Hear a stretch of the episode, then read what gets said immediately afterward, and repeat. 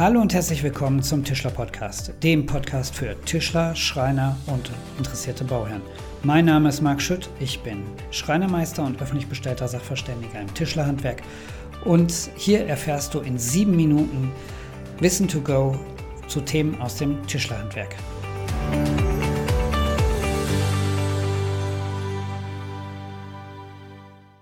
Wisst ihr noch, was die Wasserdampfdiffusion war?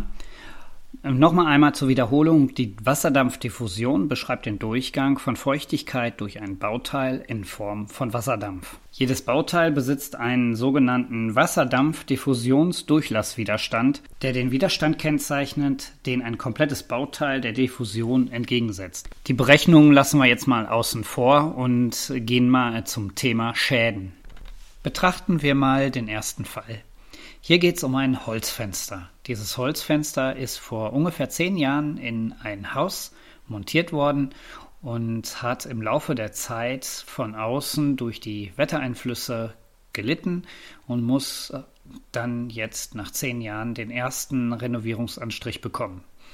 Wenn jetzt dieser Renovierungsanstrich mit der falschen Farbe oder ähm, praktisch der, die Oberfläche nur angeschliffen wird und dann auf die alte Lackschicht, die neue Lackschicht oder Oberflächenbeschichtung aufgebracht wird, dann besteht eine Schichtdickendifferenz von der inneren Lackschicht zu der äußeren Lackschicht. In diesem Fall kann naturgemäß von innen mehr Wasserdampf in das System Fenster eindringen, als es nach draußen herauswandern kann, also diffundieren kann. Jetzt steht das eingedrungene Wasser vor der äußeren Lackschicht, die als Dampfbremse wirkt.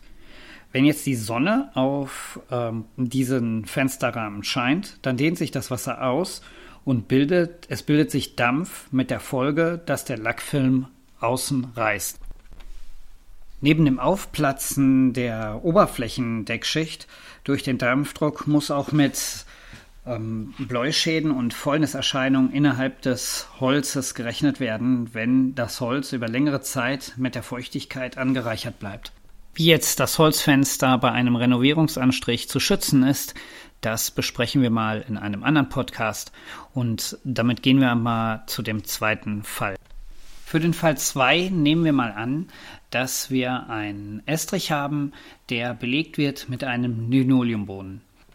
Nach den entsprechenden Vorarbeiten am Unterboden ähm, werden die Linoleumbahnen vollflächig verlegt und geklebt.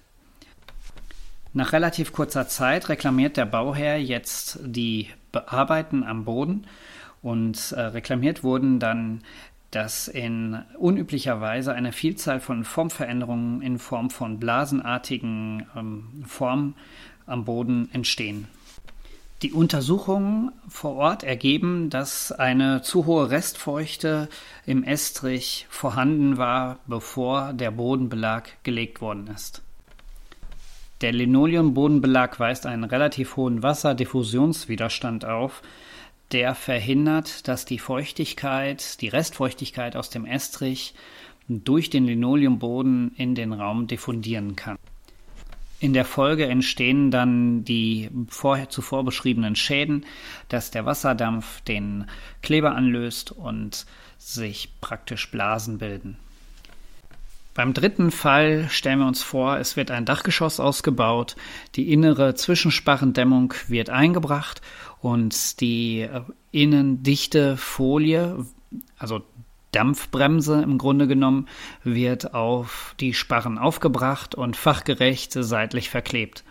In der Folge des Ausbaus werden, äh, wird eine Lattung auf die Balken aufgebracht und eine Rigipsverkleidung wird auf die Lattung aufgebracht.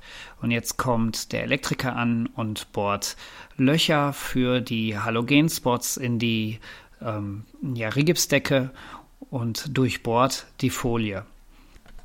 Durch diese Bohrung entsteht jetzt eine Leckage, durch die die Luftfeuchtigkeit, also der Wasserdampf, durch die Leckage in das Dämmmaterial eindringen kann und dort an dem Taupunkt kondensiert und die Dämmung durchfeuchtet. Feuchtes Dämmmaterial verliert an Dämmwirkung und es entstehen ja, Fäulnis und Schimmelschäden.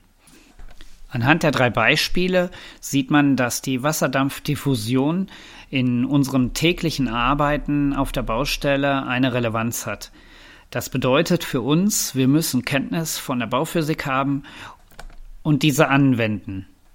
Ich gehe noch ein bisschen weiter. Aufgrund der immer dichter werdenden Bauteile und der immer dichter werdenden Bauweisen ähm, haben wir auch als Handwerker gegenüber den anderen Kollegen die Hinweispflicht, wenn wir sehen, dass ähm, ja die Dichtigkeit auf dem Bau nicht mehr gegeben ist, wie zum Beispiel gerade das angesprochene Durchbohren der Dampfbremse bei der Installation von zum Beispiel den Lampen in der Rigipsdecke.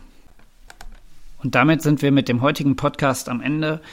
Ich hoffe, ihr konntet etwas mitnehmen und ich lade euch ein, diesen Podcast zu bewerten.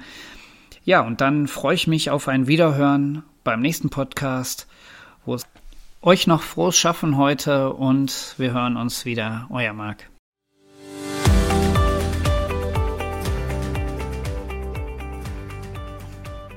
Das war der Tischler Podcast, der Podcast für Tischler, Schreiner und interessierte Bauherren. Mein Name ist Marc Schütt und wenn dir diese Folge gefallen hat, dann lass mir eine 5-Sterne-Bewertung bei iTunes da und teile diese Folge mit deinen Freunden, Bekannten und Arbeitskollegen auf den Social Media Kanälen und äh, schreib mir eine Nachricht. Ich freue mich auf eure Nachrichten, auf eure Kommentare.